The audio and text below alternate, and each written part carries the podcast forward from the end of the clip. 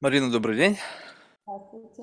Я так понимаю, вы э, в СНОП с самого почти начала его основания, то есть там А, можно тогда посмотреть на это. Я узнал о СНОП, наверное, в 2010 году, после того, как э, увидел гигантский плакат Прохорова с Джей Зи на Манхэттене, и меня он просто вдруг, ну, вдруг заинтересовал. И вот я тогда прочитал, что вот у него есть, помимо всего прочего, еще проект СНОП. Потом пару раз этот журнал покупал, но потом как-то это все вот как бы фейд аут, потому что не жил в России. Но вот мгм. помню, насколько это казалось интересным с точки зрения того, что это же как бы ну, полностью было создано вот с нуля. Ну, И, у- конечно. и, и совсем не отличалось от эм, западных аналогов с точки зрения ну, качества контента, качества самого издания и так далее. Вот как это... Э, отличалось от западных аналогов. То есть априори в России не могли создать ничего. Вы считаете, что в России не могло быть ничего априори лучше, чем а, западные а не аналоги? было? А не было? А что было? Был Forbes, вопрос был. Ну, вы меня, Esquire. конечно, про- Ну ладно, извините, наш крокодил один чего стоит. Ну, простите. Не-не-не, я имел в виду э, не с точки зрения контента, а именно с точки зрения продукта. город, ну, как с точки зрения самого продукта. То есть э, контент я не беру в расчет, потому что это не, не совсем то сейчас, о чем я сказал. С точки зрения качества самого продукта. Я просто помню, был журнал, он был в какой-то, чуть ли даже не в какой-то такой коробке, по-моему, как один из... Ну, то есть что-то было такое очень крутое и очень пафосное.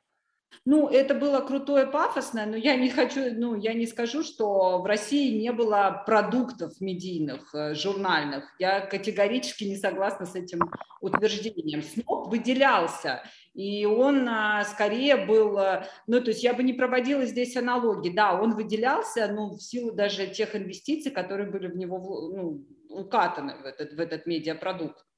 А, Поэтому здесь все зависит, знаете, здесь еще надо считать, сколько, а, скажем так, вложено и что из этого получено. Так что я тут не согласна, что до этого в России, до появления СНОБа, хотя я сейчас владелец СНОБа, но я не согласна, что в России прям никогда не было медиапродуктов. Вы уж меня простите. Не, нет, они были. Я же сейчас не сказал, что их не было. Просто мне показалось, что это что-то такое, как бы вот, ну, на Ну, очень это было высоком уровне. Ну, это было, ну, э, слушайте, это был, снова вышел 2008 год, э, э, в сентябре месяце был первый журнал, или в октябре, я уж не помню, это был такой а, а, Ноев ковчег для журналистов того времени. Если вы помните, что было 14 сентября 2008 года, разразился кризис, ну, собственно говоря, на американском континенте для начала разговора. Вот, поэтому э, медийная, как и любая другая отрасль, пребывала в плачевном состоянии, в, в дефиците наличности, и когда есть э, инвестор, который заходит на медийный рынок и, в общем, пылесосит все э, таким новым ковчегом журнали- журналистов становится, ну, то есть, э, да, была супер талантливая команда, часть из нее осталась, э, э, журналистов, медийных людей, которые присоединились, но он, вы поймите, но надо было очень постараться, чтобы не сделать э, СНОП явлением в тот момент времени, при тех инвестициях и той, э, том окружении, скажем так, окружающей обстановке, которая сложилась осенью восьмого года. То есть СНОП кто-то любил, кто-то в медийке ненавидел, ну, потому что как бы СНОП уводил лучшие кадры. Вот и все. А как вот этот фактор позволит? Достоинство этого, это был крут, ну, как бы это крутой проект, не, это ни- ни- ничуть не умаляет, просто я хочу справедливости ради отметить, что, ну, как, знаете, когда вы э, падаете в кэш во время кризиса, да, когда все акции рушатся, ну, наверное, вы в выигрыше и в блеске, вот ровно так же снова примерно себя ощущал, вот. Да, ну, в общем, скажем так, тогда, как бы, чтобы правильно это все срезюмировать, зашли красиво. Вот, как бы, вот Зашли очень красиво. Ну вот, очень вот я вот это, красиво. наверное, хотел сказать. То есть у меня Да, проблема в том, что я не могу свои мысли правильно выражать, поэтому, видите, мне нужна помощь. Зашли очень красиво, да. А как с этих пор, вот на ваш взгляд, это эволюционировало, учитывая то, что все поменялось не только с точки зрения вообще как бы медиа среды. Сейчас вообще непонятно, что значит медиа. Давайте вообще хотя бы с этого начнем. Просто какое-то определение, чтобы мы были как бы на одной на same page. Вот что значит медиа? Потому что вроде как сноп медиа, Facebook медиа, не знаю, там, что там еще, Твиттер тоже вроде как медиа, вот, но есть, наверное, какое-то такое более-менее четкое понимание все-таки, что является, что из себя представляет медиа. медиа. Производители контента, сейчас пользовательский контент это тоже медиа, и ничуть не менее влиятельный, к сожалению, э, чем традиционные медиа. А-а-а. Поэтому есть медиа, тут зависит от того, на какой платформе, то есть контент а, э, сейчас э, зависит от того, где ты приземляешь свой контент. Мы производители контента, а платформа это уже, ну, то есть это, это канал дистрибуции. Ну, конечно, Facebook стал таким коллективным, Facebook стал коллективным медиа, Яндекс.Зен стал коллективным медиа, Twitter стал коллективным медиа. То есть вот, ну, вы все-таки больше это... относитесь к тем, кто... Ну, то есть там же тоже платформа есть, насколько я понимаю, там же есть какие-то сообщества, блогеры и да, так далее. Блогеры есть, да, есть. Вот. Э, но они более, ну, у нас никогда не было всемирных, э, всемирных, скажем, может быть, у отцов-основателей были амбиции мирового масштаба, но, ну, как бы при таком э, достаточно элитарном контенте надо отдавать себе отчет, что, ну, нишевом, а, мы заключены в пределах ниши, и в том числе блоги наши тоже заключены в пределах определенной ниши. То вот. есть там есть какой-то да, редакционный фильтр? Ну, есть, конечно, он должен быть, этот редакционный. А как? Как это вот сейчас, вот в такое время, когда вот я просто, ну, сейчас объясню, откуда вопрос идет, что э, все все как бы, ну, жизнеспособность любой системы основана, особенно в медиа, основана на большом количестве подключенных к ней людей, ну, то есть на аудитории охвата. Соответственно, чтобы охватить больше людей, нужно такой какую-то, ну, такую более-менее такую сублимированную блевотину, ну, чтобы как бы всем было, под, как бы подошло. Если это сужается, а, очень... Это называется, да. Ну да, то есть получается так, что если это очень как бы там элитарный, либо там с каким-то очень ну, таким... Слушайте, кто-то, кто-то же, допустим, а, гвозди килограммами, да, а кто-то бриллианты, блок бриллиантами подковывает. И те, и другие находят свою аудиторию ну, производителя, да, своего потребителя. Ну вот мы скорее про, наверное, а, бриллианты, блок подковывать бриллиантами, нежели гвозди килограммами. Ну, вот да, но, но как вот выживать-то? Это же получается так, что приходится конкурировать с тем, где вот кто гвозди тоннами, не то что килограммы продает. Конечно, тяжелая история. Ну, как-то выживаем. Тяжелая, достаточно тяжелая история с всякими нативными спецпроектами. Ну, пока, слава богу, живы и хорошо. Я просто как бы пытаюсь на себя это обратить внимание и посмотреть, вот, ну, ну, у всех одинаковое количество часов в сутках, так? И вот, ну, вроде бы как бы даже вот это природное любопытство, которое постоянно куда-то тянет, это посмотреть, это почать, ну, просто какой-то нереальный вал информации.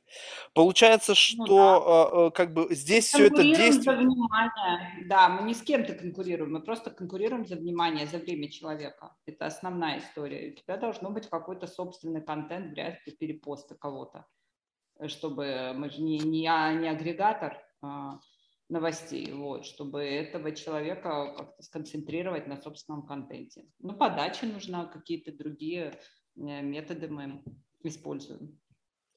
Вот.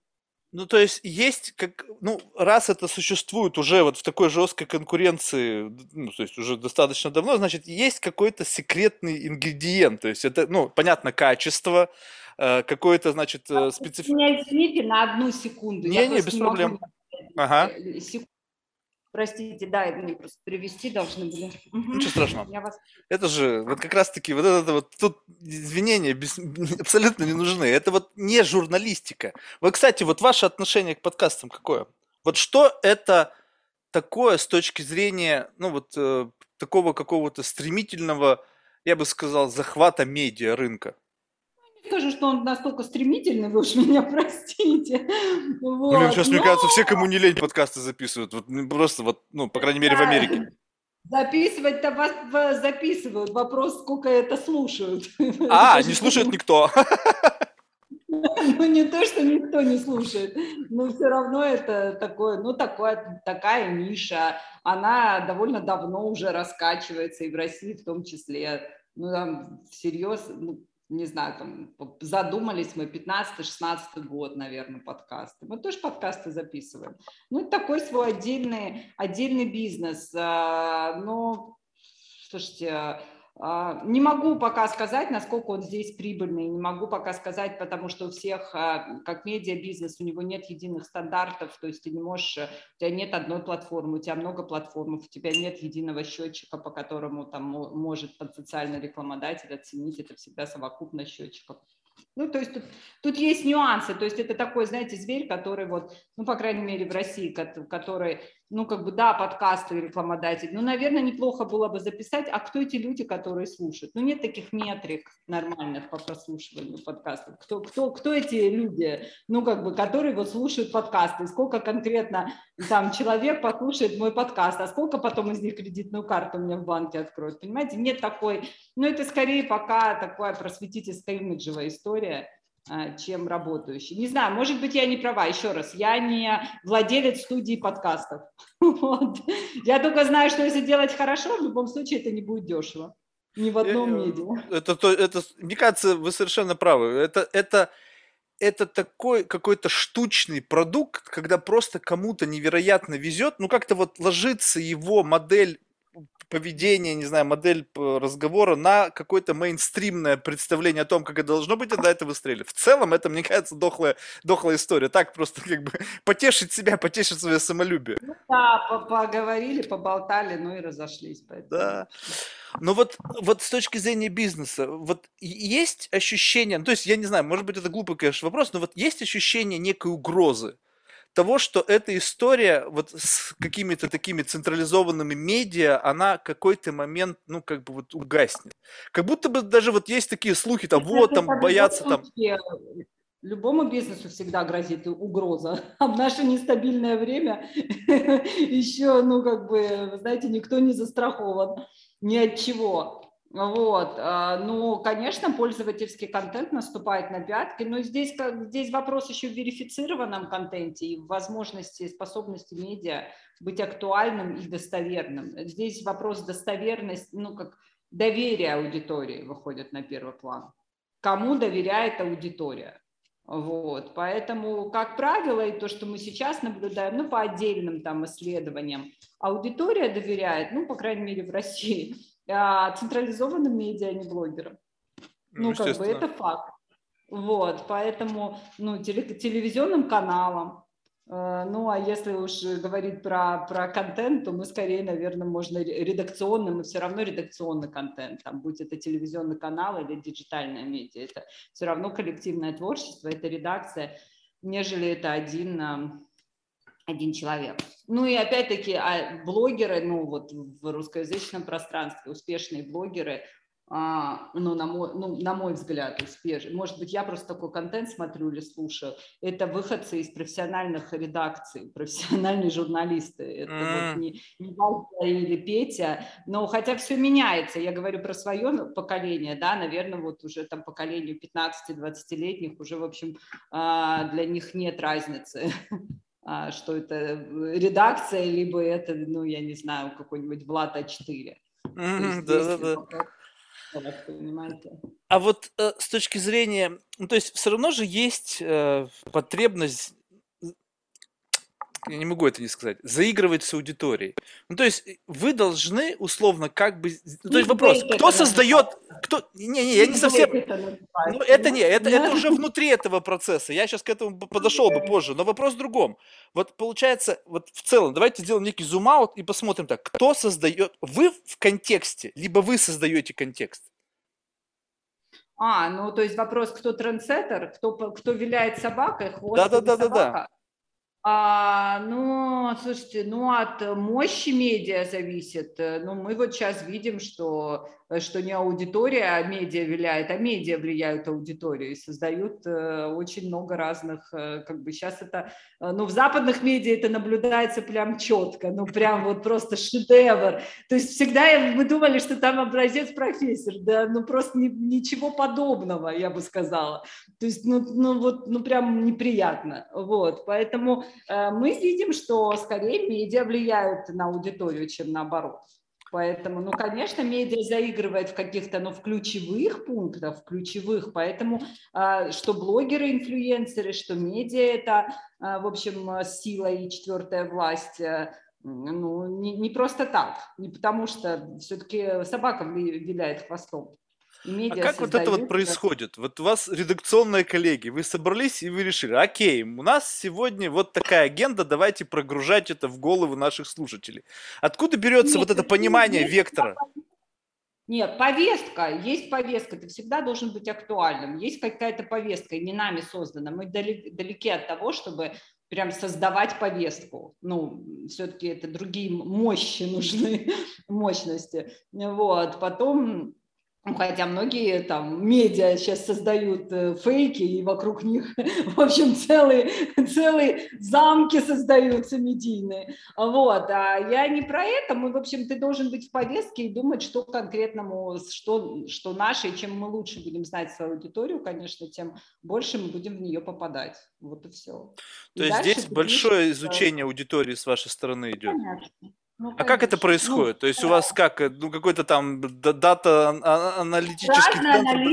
Ну, у нас не, ну там не центр, у нас есть аналитик, который вытаскивает по разным метрикам. Ну, есть Google Analytics, есть Яндекс, а, Яндекс метрики, но также есть э, всякие соцопросы. Есть у нас есть аналитик, который, слушайте, не спрашивайте, как для меня он закрытый ящик, вот, он ночами выковыривает информацию, которую, в общем, ни Google, ни Яндекс нам в открытом доступе не дает. Как-то вот он э, пристрастие этих людей, их э, увлечения ну, то есть что-то, но это всегда в любом случае, любой проект – это пробы и ошибки, только пробы и ошибки, поэтому очень хорошо, когда, а, ну, это в любом деле нужно иметь регулярность, чем более регулярно у тебя, ну, когда ты запускаешь какую-то рубрику или продукт, она должна быть регулярной, только так ты можешь понять, зашло аудитория это или не зашло, то есть один может зайти текст, а другой не зайти, поэтому чем дольше, чем длительнее выборка и чем больше там пунктов в этой выборке, тем более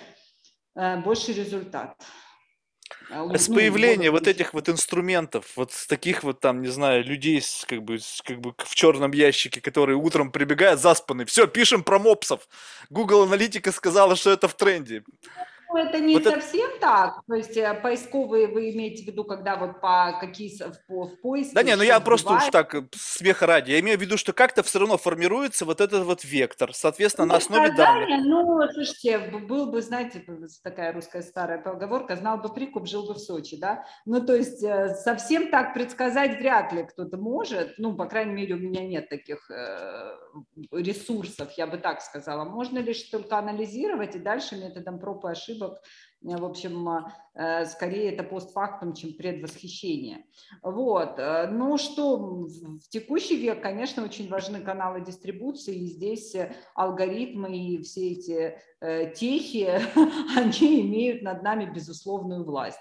Ну, грубо говоря, изменил там Google алгоритм или Яндекс алгоритм, тут кого-то что-то пессимизировали, ну и все, и до свидания. Сколько ты контента не сделай, аудитория у тебя будет как шагренова кожа сжиматься, потому что и не ты в этом виноват. И это, конечно, абсолютно такой вот, э, вот это самый большой риск, самый большой риск нашего бизнеса. Сжатие аудитории не потому, что мы плохо пишем, или потому что, ну там, или мы мало контента производим, а просто потому, что ну, где-то как-то изменили код, да, или там алгоритмы, и он просто по-другому доносит, э, или не всем доносит, или, допустим, теперь нет системы рекомендаций, а есть только подписчикам. И вот пока ты подписчиков нарастишь до такой степени, это же все равно ты не, не раскроешь, как э, система рекомендаций работает, понимаете, я думаю, что это в любой стране так работает.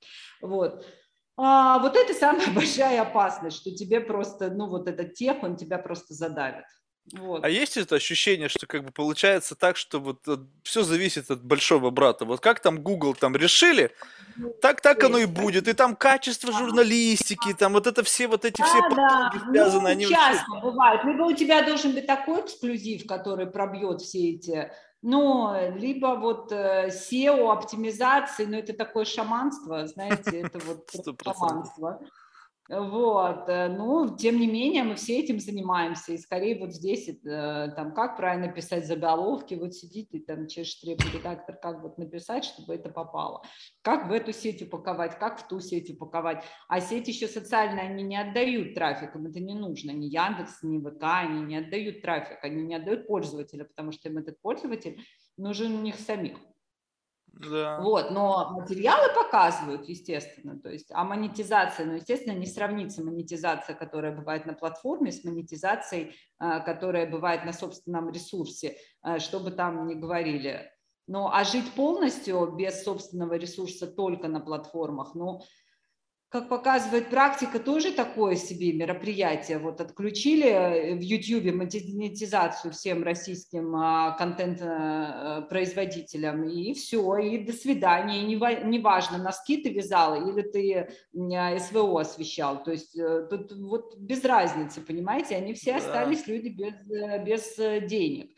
А когда у тебя сайт, ну все-таки всяко разно, копеечка какая-то идет. Но вопрос в том, что содержать этот сайт тоже достаточно сложно. Ну, в общем, что называется, все сложно. Пользователю никогда в жизни не, не рекомендовала бы а, открывать собственный, наверное, сайт или там площадку, но редакция какая-то там вменяемая все-таки должна иметь свой дом, потому что никогда не нужно забывать, что мы в гостях у социальных сетей, понимаете, вы там можете пользоваться кухней и ванной, но дадут вам переночевать или нет, это большой вопрос.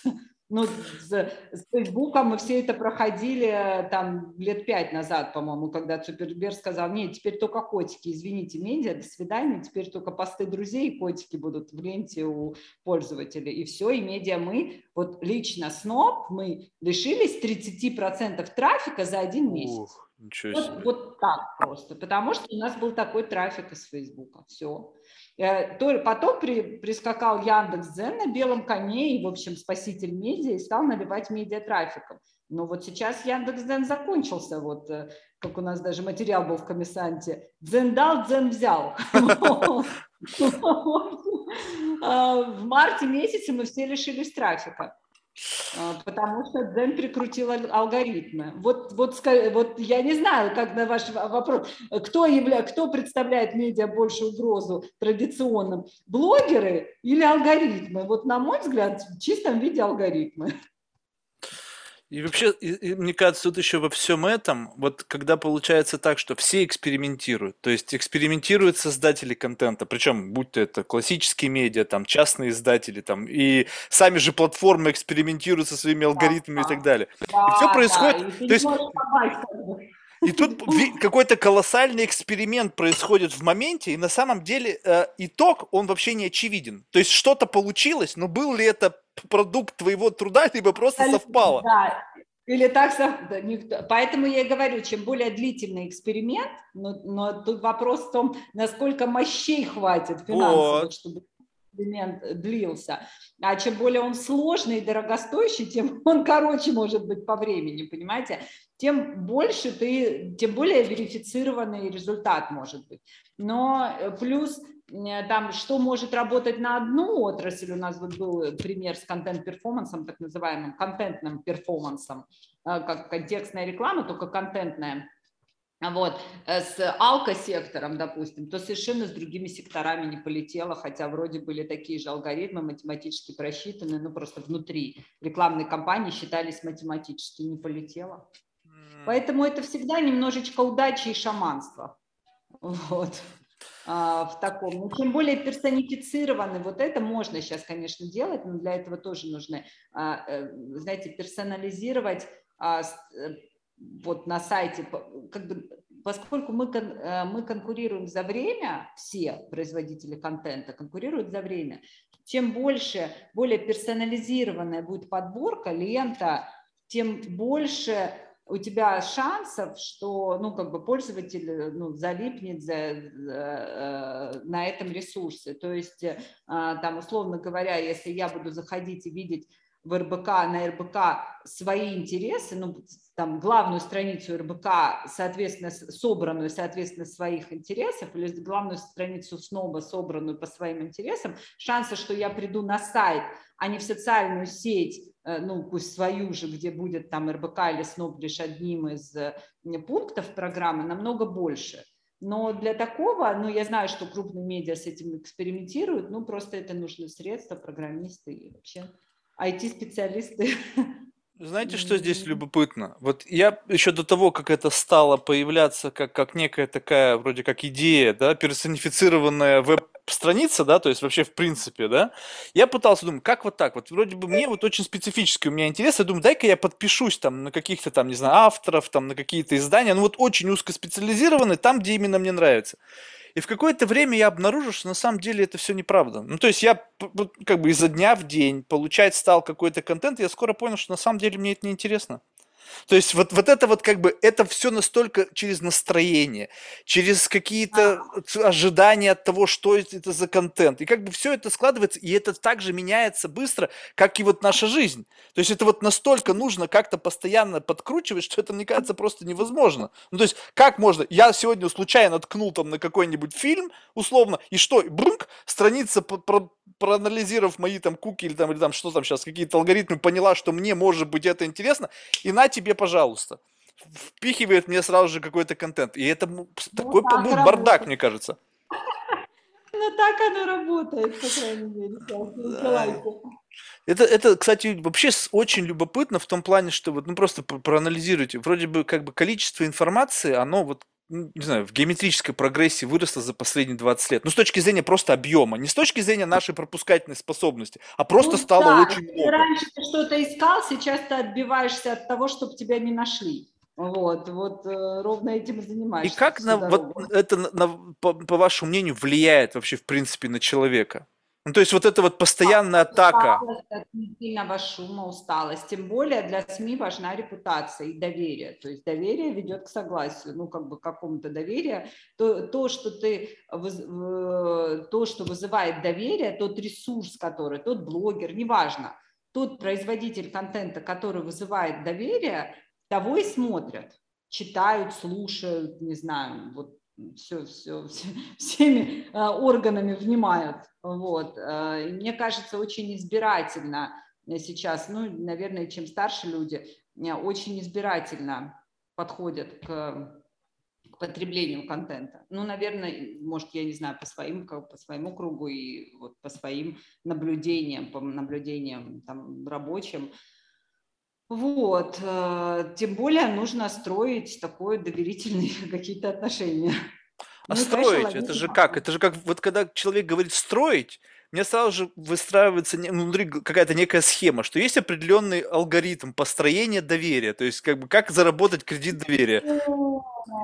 Для начала нужно что-то системно делать. Если ты там выпускаешь колонки по детской психологии, то надо их, э, надо, чтобы там было понятно аудитории, что там в понедельник э, у нас, вот у нас есть такой колумнист Катерина Мурашова, она у нас есть с момента основания снова. Вот кто бы не был главным редактором. Вот она выпускает свою колонку в определенное время каждый день 10 лет подряд.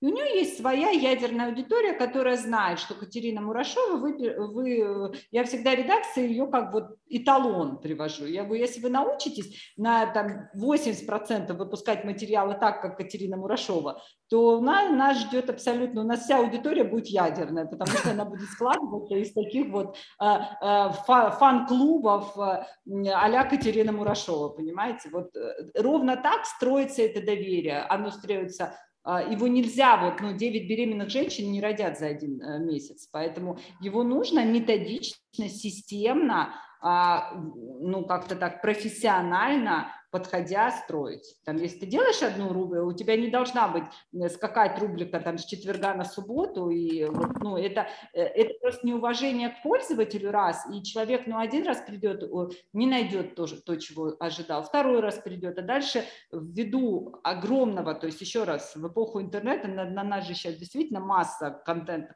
он просто переключится и пойдет искать на другом ресурсе. Вот и все. Поэтому нужно как-то приучать. Системность. Подкасты. Если вы подпи- записываете подкасты, у вас каждый подкаст должен быть, ну, то есть четко по времени выходить, правильно? Иначе или там по темам. Иначе, если нет системности, то человек, ну, человек же как собачка Павлова, но это же еще наш великий, в общем, а, биолог показал рефлекс. Это условный рефлекс. Нужно у аудитории выработать условный рефлекс для того, чтобы она читала, потребляла тот контент. Да неважно, это утренняя газета, которую там э, приносил почтальон к определенному часу к кофе, или это телеграм-канал, который ты с утра читаешь. Здесь вопрос вообще не в этом. Вопрос в том, что чтобы попасть в ту выборку, которую э, аудитория потребляет, нужная аудитория потребляет в определенное время. Вот и все. А все остальное это случайные связи. То есть, по сути, э, тут такая многоуровневая система доверия. То есть на, на первом уровне это сам э, там колумнист, журналист, который формирует некий фан-бейс, и потом его репутация присовокупляется бренду.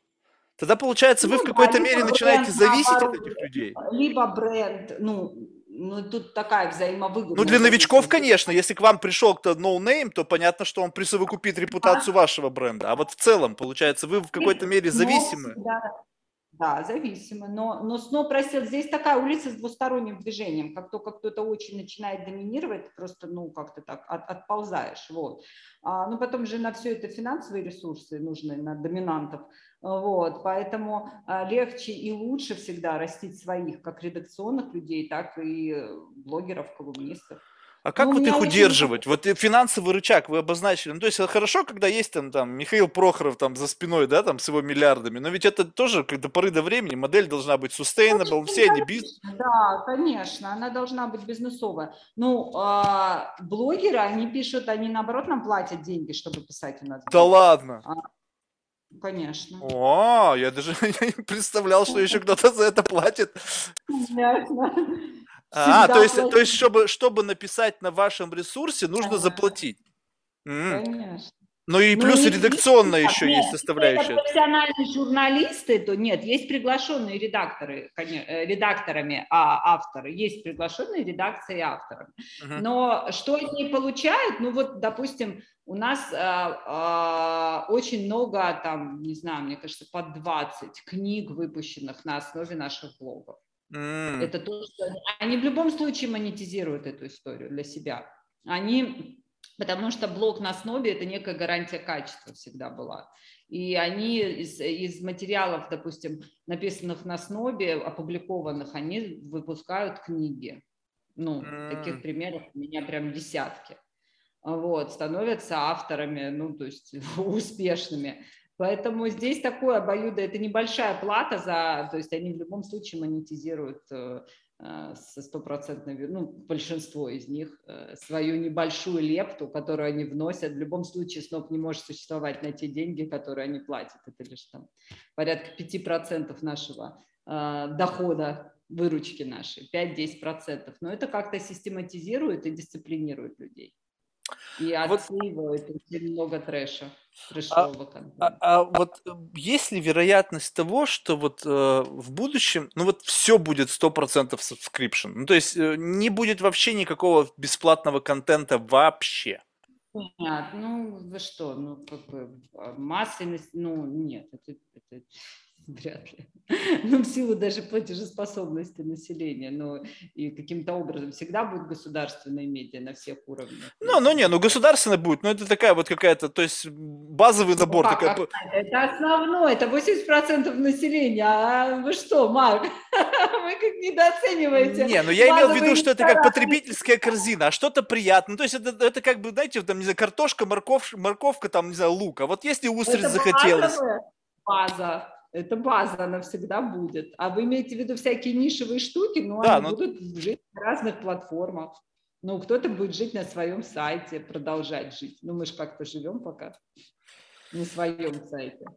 Это просто настолько любопытно. Я просто пытаюсь понять, где есть предел информационного вот, насыщения. То есть, если все происходит так, что мы ведь объем информации, он ведь не то, что вырос и остановился, он продолжает расти какими-то невероятными семимильными шагами. Ну, просто эти терабайты, они перетекают в видео. Вот сейчас же это же эпоха победившего видео э, там грозит. Э, и почему? Потому что ви- видео легче потреблять и быстрее потреблять чем текстовый контент. Поэтому вот, вот вам э, степень э, там, увеличения этот контент, он просто перекладывается в видео формат. Ну и также человек потребляет. То есть ты там смотришь 30-секундный ролик, это же не то же самое, но за 30 секунд сколько текста ты прочтешь? Ну там полстранички, условно говоря, да, там uh-huh. страницу. А вот, а, осилить. А, а видео можно долго, поэтому, в общем, скороче такой метаболизм, увеличивается метаболизм потребления контента. К чему его приведет, это приведет, да бог его знает. а вы, кстати, вот с этой с новой аудиторией, ну, то есть вы ее рассматриваете как вот, ну, то есть вы как-то, как будто бы есть такой как бы принцип, надо инвестировать на раннем этапе, чтобы а, потом, когда конечно, они выросли, конечно. они пришли к нам. У нас в ВК, у нас в ВК сейчас uh, uh, ZNS News, три новости, а, проект целый таких новостей э, вот на, на, в нашем паблике, это не на сайте снова именно, ну какая разница, мы медиа на блуждающих платформах, как мы смеемся, а в ВК, ВКонтакте у нас э, каждый день по два выпуска молодежных таких новостей, то есть людям более старшего поколения они в принципе не очень интересны, я бы так сказала. Вот, и мы этот проект запустили в середине мая, ну и мы ожидаем, прям вот мы сейчас его доточим еще и будем промотировать его активно. Да, это прям для, это прям для молодежи, и там у нас аудитория более молодая по, а, по метрикам ВКонтакте, они, которые предоставляют. У нас там прям такая 25-35, то есть такие прям граждане. Ну, то есть не совсем дети, но вот средний возраст 25 лет наши, а, с аудитория наших новостей. Конечно, но и вместе с тем изменился способ донесения, да? То есть вы учитываете специфику потребления контента этой аудитории. Три новости, три минуты, три новости, видео, а, видеоформат. Вот, такой очень динамичный, очень меняющийся картинкой. Ну, то есть такой клип, я бы сказала, скорее, чем это не, не аналитическая телевизионная программа, да, субботний вечер, а это такая вот на три минуты, такое прям, больше они воспринять не в состоянии. А ну, вот вам не кажется, быть... что это вот и есть вот та самая проблема? То есть вдруг с какой-то стать, ну то есть я понимаю, что здесь это, это данные, это не просто какое-то голословное заявление, что типа attention spam там сузился, три минуты, все, дальше мозги отключились, и получается, как бы и даже не пытаются ничего изменить. Что? Нет, я говорю, и даже не пытаются ничего изменить. То есть, ну окей, раз это так, да вот вам три минуты, а ведь это будет дальше деградировать. Уже через какое-то время, ну, уже три минуты будет долго. Уже сказать, да вы, вы что, знаете, мне бы 30 секунд выдержать. Ну да, да, и сейчас уже это, и такое есть, конечно. Но с другой стороны, одновременно идут процессы, когда какие-то длинные э, там на YouTube, насколько я помню, вот мы с агентством многими разговаривали, такие вот длинные эксплейнеры там по ликбезу кино, так, такие вот, ну там, не знаю, на 20-30 минут, они тоже... А, ну вот у меня по два часа каждый выпуск. Вы думаете, что-то, у кого хватает терпения дослушать до конца? Ну, ну, то есть... Не знаю, сколько у вас дослушиваний, какой процент? Я, да, я даже не вникаю. Вот мне-то точно это не интересно. Я как раз тот человек, который не вникает в эту всю прослушивание, мне без разницы. А зачем? Я же делаю это ради удовольствия, а не ради прослушивания. Мне приятно с вами поговорить. Вы для меня интересный человек. Но модель? это же должна быть какая-то модель, бизнес-модель. Но Нет, же... ну есть, скажем так, вот, допустим, когда вы говорите о каком-то медиа-холдинге, то у вас есть зависимые люди, там есть э, став какой-то, там, редакционная коллегия, там, дизайнеры, там, дата-аналитики, в общем, я один. Деньги у меня есть, мне без разницы, мне удовольствия в жизни не хватает. И вот это для меня некий леверидж для получения удовольствия. То есть я пришел к вам, сказал, ну, запишем подкаст. Такой как бы нифиговый предлог. Вы сказали, ну окей, ну вот я сижу с вами разговариваю, получаю удовольствие. Кто там будет потом это слушать? Да вообще по барабану. Ну то есть какая для меня разница? Я же уже потом не смогу получать дальше. Наш разговор закончится, и дальше уже его не будет. Это будет только воспоминания. Нет, какое-то признание, какое-то тщеславие, нет? А вот это, это, знаете, как есть несколько категорий. Что, зачем люди живут? То есть кто-то живет ради денег, кто-то ради власти, кто-то ради тщеславия, кто-то ради удовольствия. И я все покопался и понял, что вот у меня как бы максимизирована свобода плюс удовольствие. То есть как бы через вот это. То есть деньги как бы есть, власть мне не нужна, то есть какого фига? Тщеславие, я очень, наоборот, такой как бы не тщеславный, наоборот, как раз-таки в эту сторону. Поэтому удовольствие, и вот это как раз-таки соответствует тому в полном мере. То есть я получаю ровно то, ради чего я это делаю. А героям зачем это? Ну, это надо вас Они спросить. же в вас время инвестируют. А вы знаете, э, э, вот, вот это очень хороший вопрос на самом деле, потому что очевидно, что э, как бы с точки зрения социальных очков это совершенно бессмысленное занятие. Ну, то есть как бы эти инвестиции, они будут 100% неоправданы. Это не то же самое, что к Дудю сходите, там, не знаю, 100 миллионов просмотров там или сколько там у него. То есть здесь, мне кажется, что эта история, знаете о чем? О чем-то совершенно неожиданном. Ну, то есть, как бы представим себе, что для меня очень так, может быть, грубо это прозвучит, гости это как некие тулы для self-discovery. Ну, то есть я вот смотрю с вами разговариваю, что-то новое о себе узнаю. И то же самое, в принципе, если рассматривать это не как интервью, все-таки для меня подкаст это не совсем интервью, это такая, знаете, равноправная беседа. Когда мы с вами, mm-hmm. допустим, застряли где-нибудь там в зале, там бизнес-зале, там ожидания авиалинии на два часа, и вот, ну вот никого больше нету, ночь, вылет задержался, ну вот мы с вами разговорились и поговорили. Ведь у нас нету структуры, так, я вас спрашиваю, вы мне отвечаете. О чем-то просто говорим. И в этот ну, момент пытаемся... Да. Угу. Вот, вот такой формат. Да, да, да, да, да, да, да. На два часа случайно как-то задержались в каком-то едином контексте. Причем очень важно, чтобы была какая-то эм, взаимная заинтересованность в том, что это э, как бы было обоюдо интересно. То есть как, бы, как будто бы успех беседы зависит не только от одного человека, а от двух.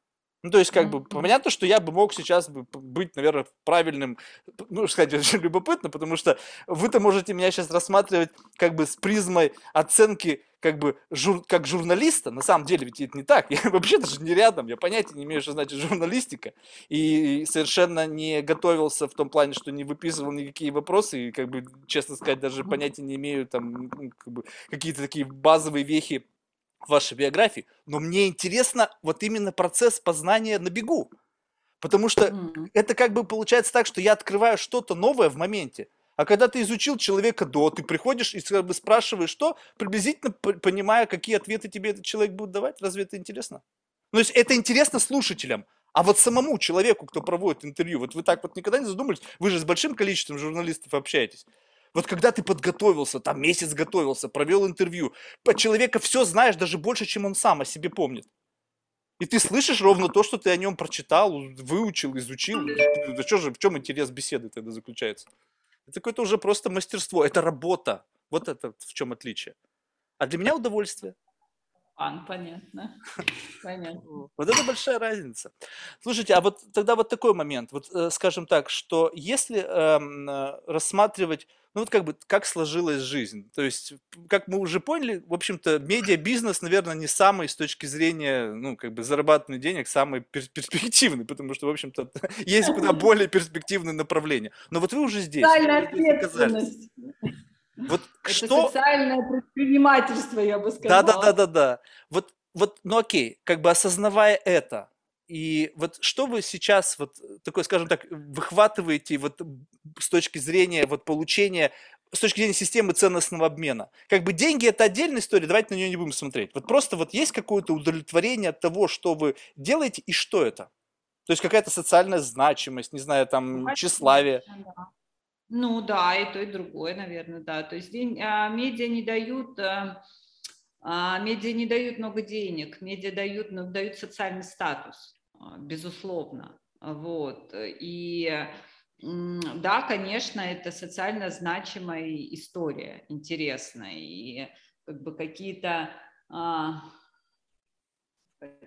обеспечивает там социально и приятно, когда выходят книги твоих колум, ну не колумнистов, не знаю, блогеров, авторов, да, а, приятно, когда цитируют, приятно, ну конечно, ну что что не зря, вот. А, ну, лично для ну, себя двери помогает открывать? Да, ну, конечно, помогает. Конечно.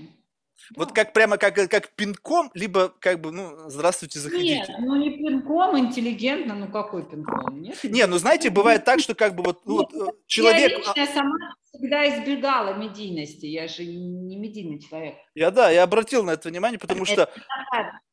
Абсолютно такая моя позиция. У меня даже социальных сетей-то толком нет. У меня тоже нет, кстати. Вот вообще никогда не было, на удивление. То есть не, ну, почему-то не нравится. Да, я считаю, что это трата времени, поэтому тем более, когда у меня у, у медиа моего такие довольно мощные социальные сети, смысл их заводить, растить конкуренцию. Нет, у всех своя позиция. Может быть, с точки зрения бизнеса это и плохо, и надо было бы заводить, да, но я просто считаю, что свою внутреннюю, там, свой частный внутренний мир, а ты выплескиваешь таким каким-то этим а, стриптизом душевным заниматься в социальных сетях, как э, там большая часть э, его, их обитателей, ну, как-то там сложно а, и не нужно для меня. Вот. И все, что я хочу сказать миру, ну, наверное, я не обязательно говорить лично, а можно говорить через редакцию профессиональных журналистов. Вот моя примерно такая А, а вот это супер!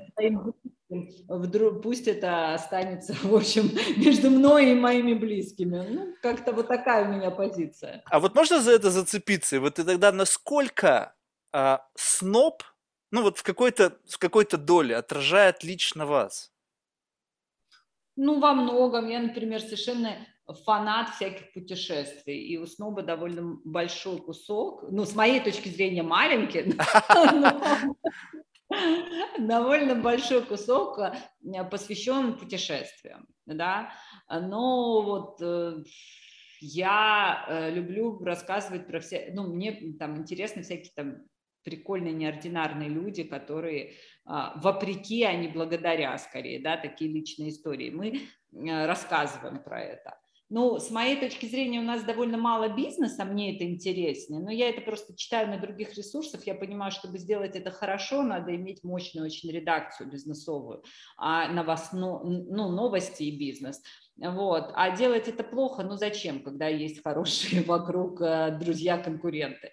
Вот. вот этого мне немножко у себя не хватает, но а, культуру, да, мы, ну то есть э, зона моих интересов в культуре, наверное, даже поуже, чем СНОП покрывает, ну так исторически сложилось, вот, и мне, конечно, очень приятно всегда бывает, и я тут скорее, если честно, даже часто тянусь, то есть у меня очень такие интересные коллеги, и э, ну, невозможно знать все, все знают только дураки, поэтому я с большим там, к нашей программе мероприятий отношусь, и какие мы выставки. То есть я, я точно знаю, что если ребята выбрали э, и поддерживают какую-то выставку или какой-то кинопоказ, что надо идти, смотреть, э, и что это круто.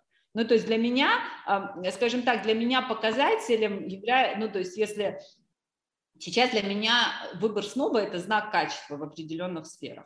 Вот для меня это важно. Вот пока это так, значит, все имеет смысл. Значит, имеет смысл продолжать. Вот, пока это для там, аудитории какой-то, там, ты слышишь, говорят, там, при встречах личных говорят или пишут, или какие-то, знаете, как письма в редакцию, но сейчас только не письма в редакцию, а комментарии какие-то, тогда имеет смысл продолжать. И это, конечно, какая-то социальная история там просветительства. Ну, для меня вот, например, наука у нас такая история, что у нас, у нас э, Алексей Лексенко писал э, довольно долго, научную тему вел. Она не супер популярная, но она очень сложно найти авторов, которые простым языком о сложном а, расскажу. Знаете, как Эйнштейн говорил, если вы можете свою теорию объяснить пятилетнему ребенку, то ваша теория чего-то стоит. Если нет, ее не существует. Но это, наверное, ну, я я так, э, я очень грубо сейчас, ну, недословно сказала, и, наверное, это такое утрированное, но в целом да, и очень сложно найти таких людей, когда я говорю наука, я скорее имею в виду не гуманитарные науки при всем уважении, а естественно научные направления.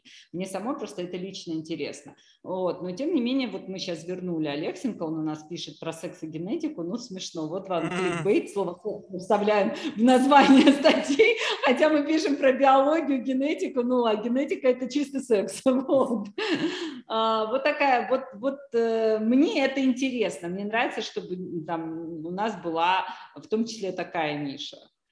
А вот. можно сказать тогда, что вот это в какой-то мере, ну, такой некий когнитивный hacking? Ну, то есть вот этот craft, которым вы занимаетесь. То есть, по сути, это как бы тут журналистика, там data mining, там, в общем, какой-то research бесконечно. И все только ради одного. Открыть вот эту вот коробочку, туда что-то положить и сделать так, чтобы я туда приходил каждый день. То есть, что как не ну, когнитивный хакинг? ну да, всех медиа задача такая. Вопрос, что вы туда кладете.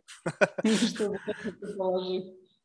Но вот это же, понимаете, что это как бы вот такой некий тандем. Вы сказали, что вы в какой-то мере влияете на контент, на, на само издание, на вообще все, весь бизнес. Но ведь и это имеет обратный эффект на вас. Вы чувствуете, что вот, вот начиная там с 2009 года или когда вы присоединились, что это вот такой какой-то параллельный путь, вот где идет ваша жизнь, да, ну, личная жизнь, я имею в виду, и тесно переплетенная с э, созданием? Ну, конечно, иначе бы я в какой-то момент не, не стала его владельцем, естественно. Это уже как бы какой-то... Как а если пофантазировать? Не бросишь вот, в трудный момент. Вот если пофантазировать, вот скажем так, вот представить себе, заглянуть внутрь себя, такая глубокая рефлексия, и посмотреть, какой след, вот какой отпечаток вот этого experience а, связанные с руководством этим изданием, там, начиная там с главы там, отдела маркетинга и так далее. То есть все это постепенно, как бы капля за каплей наполняло какой-то внутренний сосуд, и он менял внутреннюю какую-то структуру. Вот если посмотреть и как бы вот это извлечь, то вот сейчас вы бы, ну, каково бы было вот ваше мироощущение вообще? То есть насколько вы заложники вот этого пути? Ну, в смысле, это мой путь, и это мой путь трансформации, наверное, от директора по маркетингу до владельца. И это путь трансформации межличностных отношений, отношений с людьми, с коллективом, которые все это время рядом были, многие из них, все это время.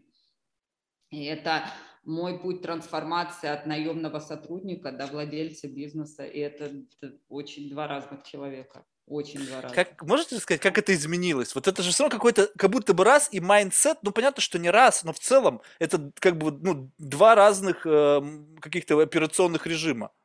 Да, ну сейчас у меня вообще, как я смеюсь, у меня тут э, три операционных режима в, в одном. Я, в общем, менеджер, который отчитывается гендиректору, гендиректор, который владелец, а владелец, который непонятно кому отчитывает. И это, конечно, управляющий собственник, это такой немножко такой, знаете, диссонанс когнитивный. Вот. Э, но, э, безусловно, с доминированием сейчас собственника, и это ну, это просто другая зона и другая степень ответственности и напряжения внутреннего. И это, ну, честно, наверное, не всем подходит. Э, тут абсолютно никакого снобизма нет.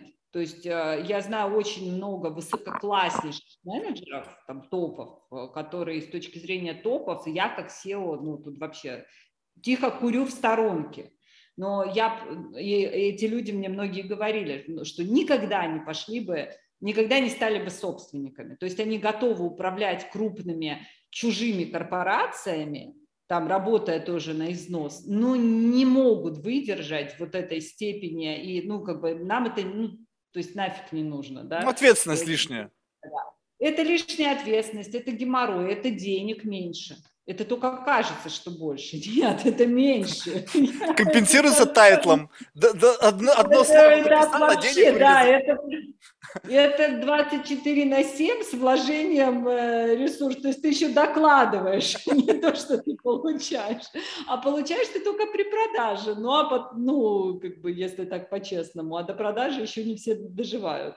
Ну и вообще, нужна ли эта продажа? Тогда вопрос, вот. вот что, что смотивировало? То есть вы же это наверняка понимали, вот в, в той стадии вы понимали, что это будет вот так, будет больше ответственности, ну, будет больше геморроя. Ну, не, наверное, не все бы понимала, если бы, как я всем смеюсь, свои, своим подчиненным всегда говорю, вот, э, знаете, мне кажется, что залог каких-то моих, ну, отчасти, как говорят, успешных э, действий, там, жизненных событий, а, э, в том еще, что я не до конца, я не всегда все раскладываю рационально до конца. То есть если бы я, может быть, то есть у меня всегда бывает там типа 80 на 20, а 20 э, там, ну это чисто российское, русское, наверное.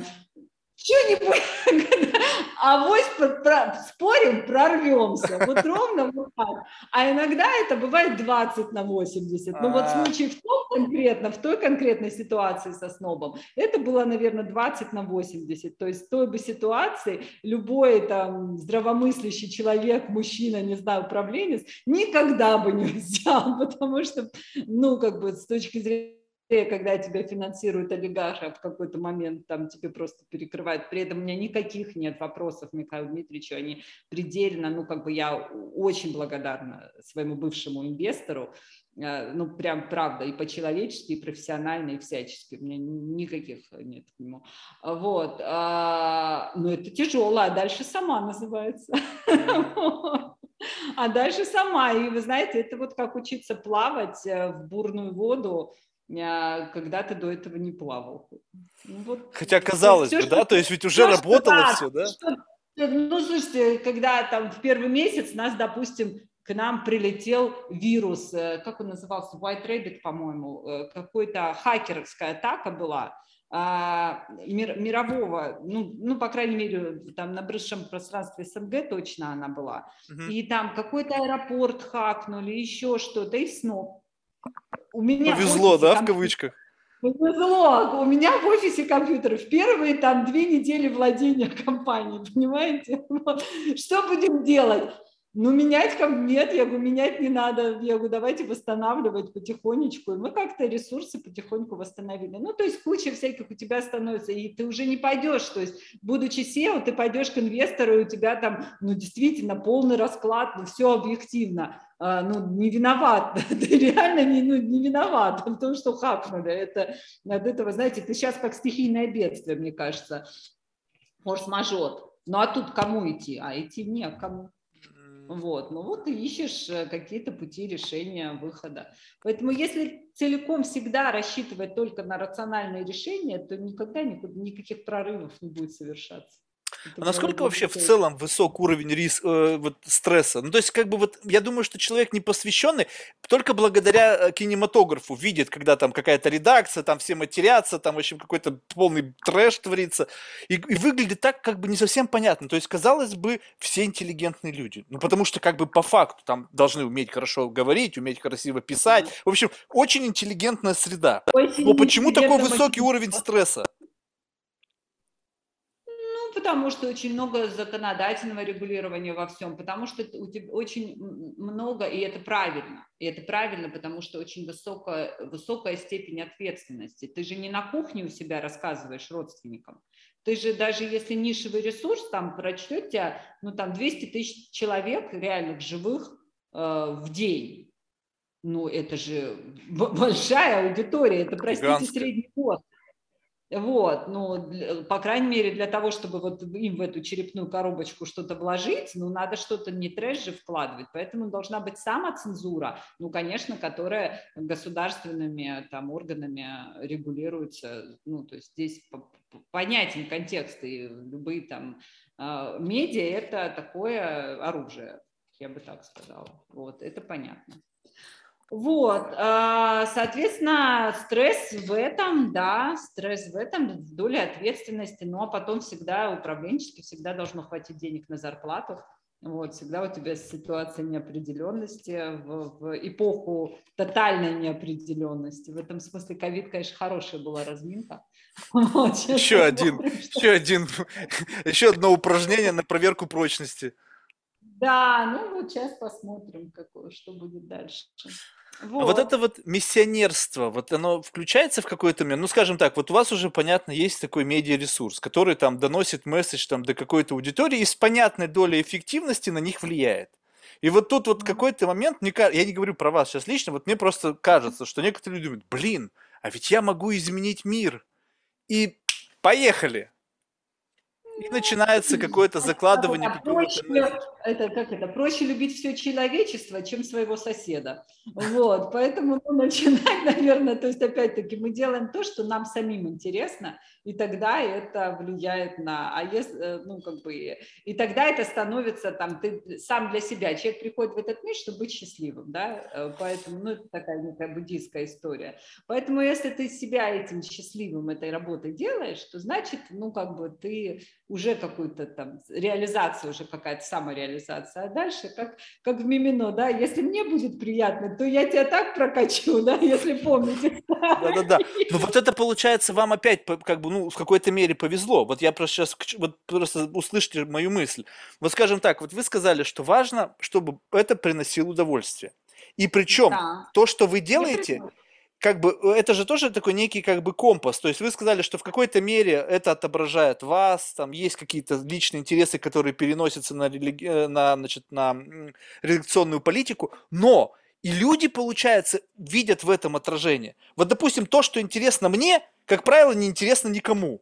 И поэтому мне быть, не знаю, там, главой какого-то медиа нельзя, потому что это будет издание имени меня, в котором будет только то, что интересно мне, и больше никому другому. Получается, а что вы где-то вот... редакция, чтобы не было имени вас. Для этого и нужен коллективный. Тем, да, тем эти тоже люди. Блогеры, блогеры отличаются, но это все равно коллективное творчество. Да, Этим но получается все в какой-то момент времени испытывают чувство дискомфорта. Ну, потому что я хочу вот это, мне это нравится, я член редакционной коллегии. Другие пятеро поголосали, нет, это фуфло, и никому не интересно. Не, не, я... не, ну, надо уметь отстаивать свою позицию, почему это должно еще понравиться кому-то, кроме тебя. Ну, такие споры у нас бывают, да. Кому-то что-то интересно, там, ну, докажи, если редакция, ну, не согласна, что это актуально. Ну, докажи, что с точки зрения читателя, почему, почему читатель должен потратить свое время на этот материал. А как часто вот эти вот такие вот прямо вот открытые противостояния внутри бывают? Либо уже ну, при, знаю, пристрелялись? Я не, ну, пристреляю, я не, ну, рабочие какие-то процессы, у кого-то тема там, у кого-то хорошие темы. Ну, ну, то есть здесь нет такого. Не, просто как вы взвешиваете? Вот мне любопытно, вот значимость какой-то темы. Что? Как вы просто взвешиваете значимость какой-то темы? Ну, то есть, когда очевидный факт, и там, не знаю, упало там что-то, это, как бы, понятно, такой тренд, тренд глобальный. Но когда, вот, скажем так, это очень редакционный материал, очень специфическая тема, ее надо как-то взвесить. Вот это опыт приходит на помощь? Ну, ну да, наверное. Наверное, ну как-то это компромисс, на то существует шеф-редактор, чтобы услышать все это мнение. Ну это рабочий процесс абсолютно, это как любое, есть... любой, рабой, любой какой-то коллективный, креативное творчество в любом коллективе. То есть никакой магии, интуиции, там вот просто вот, ну, что отличает ну, какого-то супер успешного да, редактора? Нет, должна быть, конечно, магия, интуиция, должна быть. Ну, у меня сейчас нет э, звездного редактора. Это вот э, то, про что вы говорите, это звездные редакции. Да, сейчас у меня нет вот прям звездного редактора, но с другой стороны никто и не давит. Ну, то есть это такое коллективное, авторитетом никто не давит. У меня сейчас молодые мальчики, девочки, вот, они, ну, так, условные мальчики, девочки, но а, они, а, ну, как бы, Это коллективное у них творчество, вот, mm-hmm. я бы так сказала. Поправка а... на актуальность и, и на разумность.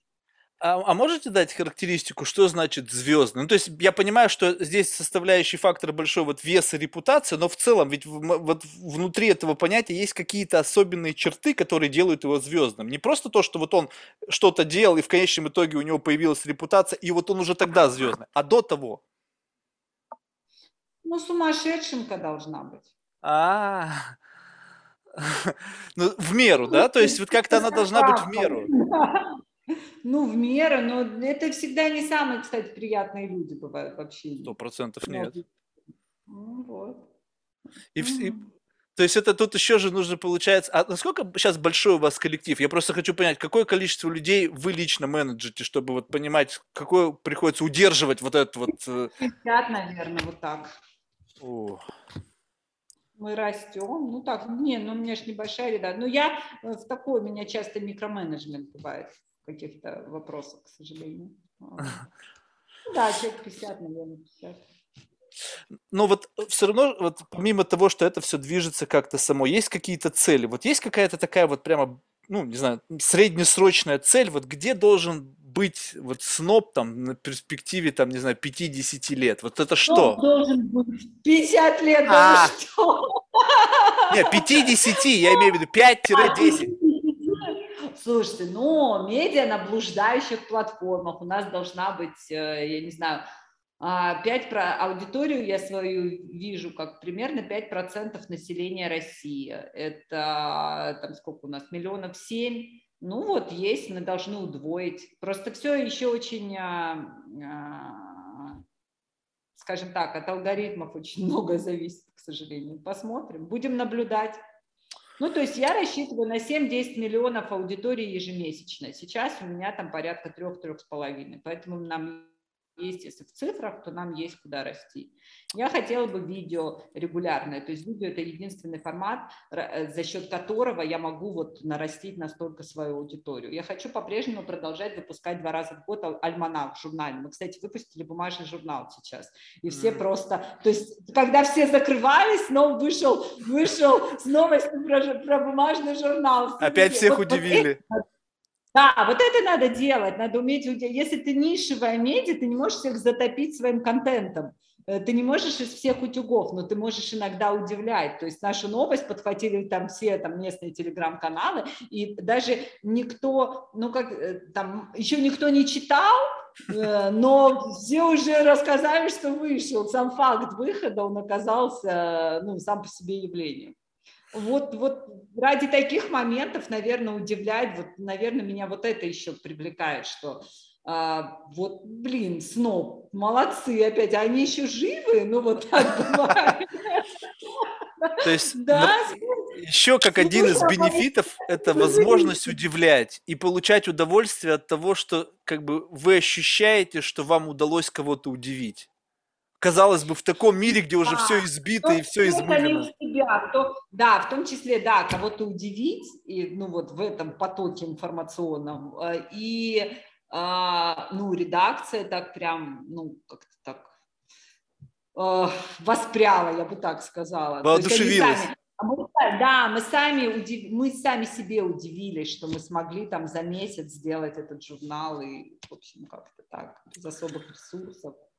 Вот знаете, что вот. удивительно? Вот мы сейчас с вами говорим, вот вроде бы там цифры какие-то там, ну, то есть это как цель, это большая организация, много судеб, какие-то там, не знаю, финансы вовлечены, там куча всего.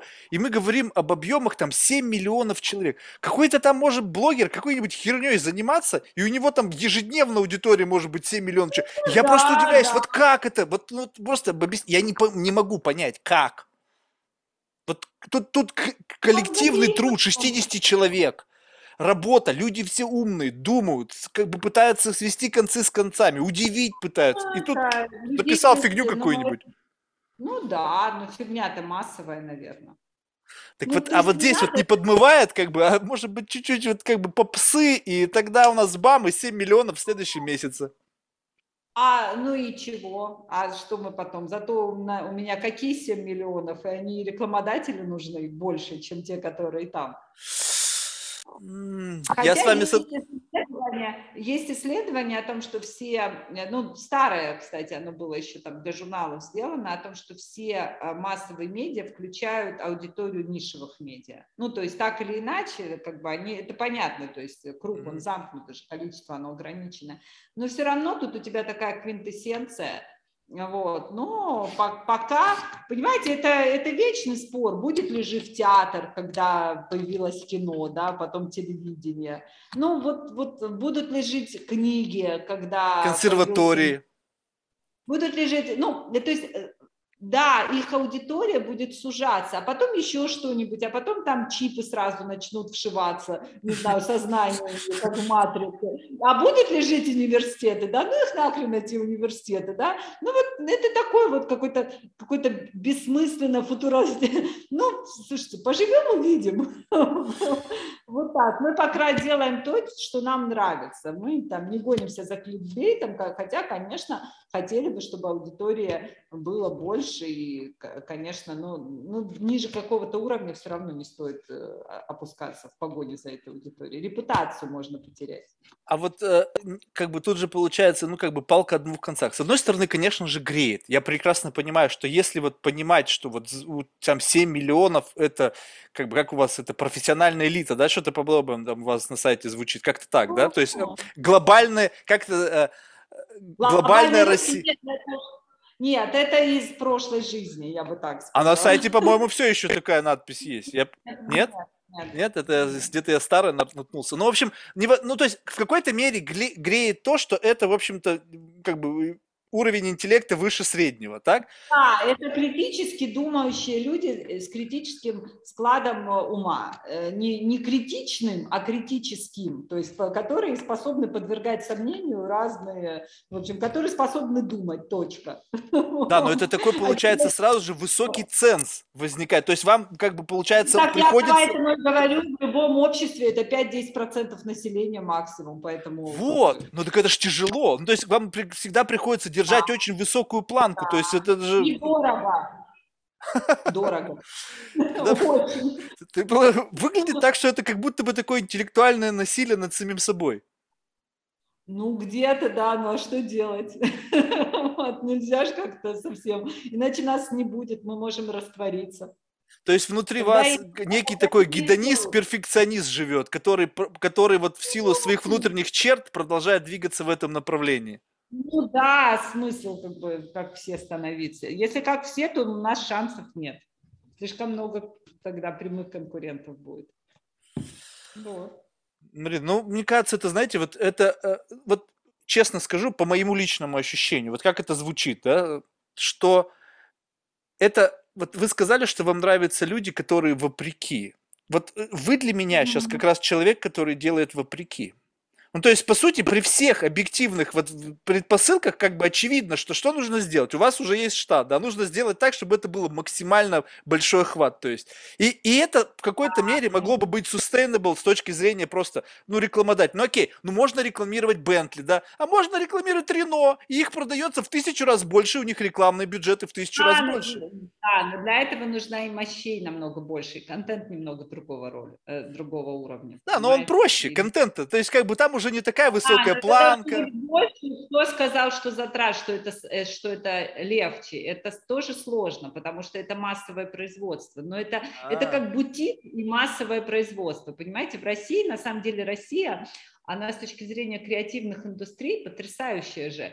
А, у нас а, очень развит э, человеческий капитал, а, но мы не можем его монетизировать, мы не умеем делать массовое производство в больших масштабах, да, то есть левша это наша, а вот э, блохи подкованы это в Англии, Зворыкин это россиянин, но телеки почему-то в Америке, да, ну то есть вот мы не можем наладить серийный выпуск, и вот я в этом плане я в этом плане, наверное, очень русский человек, потому что я, я скорее про такую вот э, хитро сплетенную блоху, которую бриллиантами подковываю, в том числе человеческими. И от этого, наверное, вот где-то получаю большое удовольствие. И, наверное, вопреки знаете, я, э, скажем так, я, э, ну, мое одно из увлечений – это походы в горы, альпинизм. И вот mm-hmm. вы никогда не скажете, знаете, это не очень многих вообще это интересует, ну, мягко говоря, ну, по, по, по абсолютно, ну, как бы, многие крутят пальцем у виска. Ну, просто это большинство, ну, как это, из телевизора. Mm-hmm. А, ну, а зачем? Ну, как бы вот один простой вопрос – зачем, да? Ну вот, наверное, это какой-то разговор с собой, преодоление себя, и, наверное, это тщеславие, безусловно. А, потому что когда ты это сдюжишь, да, то, то ты понимаешь, блин, могу же. вот, это такое, такой поход, наверное, да, это такой вот Эверест. Ну, вот точка. Знаете, вот у меня, кстати, я, кстати, тоже с неким наивным подходом а, а, задавал этот вопрос этому человеку, который пос, по, по, покорил все 14 восьмитысячников. Их всего 25 а, в мире. А с чем вы разговаривали? сейчас, Русскоязычным? Да-да-да. Василий Певцов. Василий Певцов. А, да, знаю его, он прекрасен. Да, да я... вот подкаст был у вас? Да, да, да, да, да, да, да, да. Вот. Интересно. Ну. И, и, и он, и значит, я вот я такой... Ссылку, пришлите мне ссылку, я Хорошо. с удовольствием послушаю. Мы знакомы с Василием. Э, вот, я, значит, очень наивный такой, ну вот как, вот Василий, ну вот на Эвересте, вот ну как там круто, наверное, чувствуешь вот прямо вот как бы вот ты добился своего он на меня смотрит и таким с полным непониманием того, что какую же херню я говорю, говорит, так, Марк, как еще спуститься ведь надо. И я, вот, это самое главное. Я теперь понимаю, как бы, когда вот, ну, то есть это, это вот история, как вы говорите, немногие это понимают. И вот когда, вот, вообще, в принципе, мне показалось, что там очень, как бы, все тяжело внутри. Такая, мне, у меня было ощущение такой выжженной пустыни, очень ну, то есть, когда смерть рядом идет с тобой, да, когда есть смерть близких, и когда как бы ты уже не можешь не идти. То есть вот вопрос в том, что вы сказали, что как бы вы, как, вот сейчас вот звучало так, что мне вроде как преодоление себя, и вот это преодоление дает некий как бы, ну вот э, обоснование того, зачем я это делал, то есть каждый раз. А, а в нем звучало, что он не может не идти. Ну, то есть как будто бы ну, он заложник тоже, этого я пути. Я тоже не могу не продолжать. Ну вот как я буду, не, ну как я не буду продолжать? Я не могу не продолжать. Ну, а, а вот понятно, что в любом спуститься еще надо, это правда. И в любом случае, когда ты начинаешь бизнес, ты должен понимать, как ты из него выйдешь, да.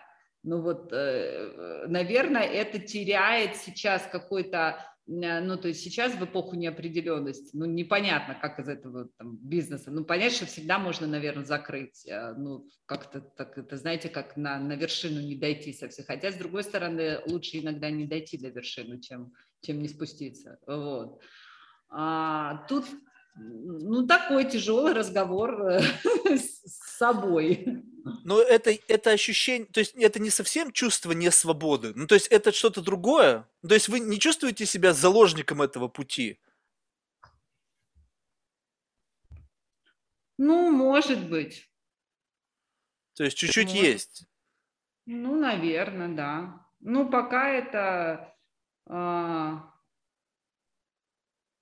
пока это такое... Пока это приносит удовольствие. То есть пока это вот sustainable инь-янь крутится, вот эта вот штука, тогда она еще жизнеспособна. Да, это просто а. настолько удивительно, что, ну, вот как бы, вот именно даже сейчас безотносительно к самому предмету, просто вот когда уже много людей э, прошло, как бы через, вот, вот задавая подобный вопрос, да, как бы, а зачем? Ну, то есть, как бы, вот есть же какая-то верхнеуровневая цель, то есть, зачем? И когда э, это вот не просто как бы ответ, как заготовка, знаете, вот сейчас же много людей, они постоянно выступают, у них на все почемучки есть заготовки, там, пиар-команды придуманные, там, максимально протестированные A-B-тестингом и так далее. Но вот когда чувствуешь, что человек задумался, ну, то есть, как бы, вот действительно задумался, то оттуда выходит что-то совершенно вот такое, какое-то вот, вот истинное, вот, ну, какое-то, как будто бы действительно, что я не могу по-другому. Ну, то есть это как бы я, и это моя жизнь, и вот именно так она вот складывается, и представить это как бы как отдельную часть невозможно. Ну да, наверное, так. Наверное, так. Марина, ну, я, честно говорю, получил искреннее удовольствие. Мне всегда было интересно заглянуть вот как бы вот, вот за кулисье вот этого всего, потому что, ну, как бы куча медиа, да, они как бы выглядят очень красиво, очень там много всего информационно насыщенного, да, но вот как это внутри все и кто за этим стоит, то есть кто, кто вдохновляет людей создавать контент, как-то это все складывается, не разваливается. И в этом отношении, как бы, э, кстати, говоря о вашей поисковой оптимизации, mm-hmm. с учетом того, что я ну, начал этот подкаст, в основном же русскоязычный, то есть когда людей делаешь поиск, с вероятностью, ну, наверное, 80% всегда появляется сноп. Ну, то есть, как бы, э, человек уже внутри вашего комьюнити, у него есть там своя страница, поэтому как бы вы с этим, с этой задачей неплохо справились, как бы, с точки зрения ну, оптимизации. Так что... Ой, а Васин подкаст, э, можно мне ссылочку пришлите, Да, конечно, может, проблем. Да? Но, но это было в самом... Да, это было в самом начале пути, я еще вообще не понимал, что я делаю. Ну, то есть тут нужно понимать, что я как бы движусь в таком направлении, такой, как бы учишься на лету, то есть и когда... Людях. Да, да, да, да. То есть учишься на людях, то есть получается такой как бы, внутренний эксперимент. И мне было любопытно, то есть я никогда не мог себе представить, то есть как э, вот э, что вот именно сейчас бы я по-другому совершенно с ним поговорил, потому что сейчас как бы есть представление о том, как бы как вот это внутри может складываться. То есть мне вот интересно не то, как это звучит, а то, как это человек чувствует. Потому что мы же сами занимаемся микроменеджментом, да, то есть внутри нас есть чувство, мы его чуть-чуть конвертнули для того, чтобы вот оно прошло, как бы вот отсоединилось от нашего внутреннего, личного до трансформировалось до общедоступного, и тут как будто бы что-то потерялось. Ну, то есть вот эта вот сакральная часть твоих мыслей, она конвертнулась до социально одобряемого или как бы социально э, доступного способа отображения своих мыслей. Ну, то есть как будто бы постоянно мы что-то вот на этом как бы скрываем чуть-чуть, для себя, может быть, оставляя, может быть, как бы как часть личной жизни. И я чувствую, что я не смог туда вот пробраться, вот в ту самую тайную комнату его, вот и вот эти чертоги разума. А там, мне кажется, так интересно. Ну, страшно, но интересно. То есть, как бы вот... Спасибо большое. Я получил удовольствие. А, знаете, в завершении мы всех наших гостей, вот сейчас будет очень интересно, ага. просим рекомендовать кого-нибудь в качестве потенциального гостя из числа людей, которых вы считаете интересными лично для себя. Ну вот вы с Сашей Абрамовой поговорите. Интересно, раз уж вы в горную тему залезли, десятикратно восходитель на Эверест, но дело даже не в том, что он восходитель на Эверест, он создал такой коммерчески успешный бизнес, он продает вот эти, если Вася Певцов, он прям спортсмен, и он прям восходитель альпинист, это тоже альпинист супер, но он смог э, из советского альпинизма сделать бизнес, и это прям интересно, это прям по-американски, знаете. Да, вот, и ценники конечно... там нехилые.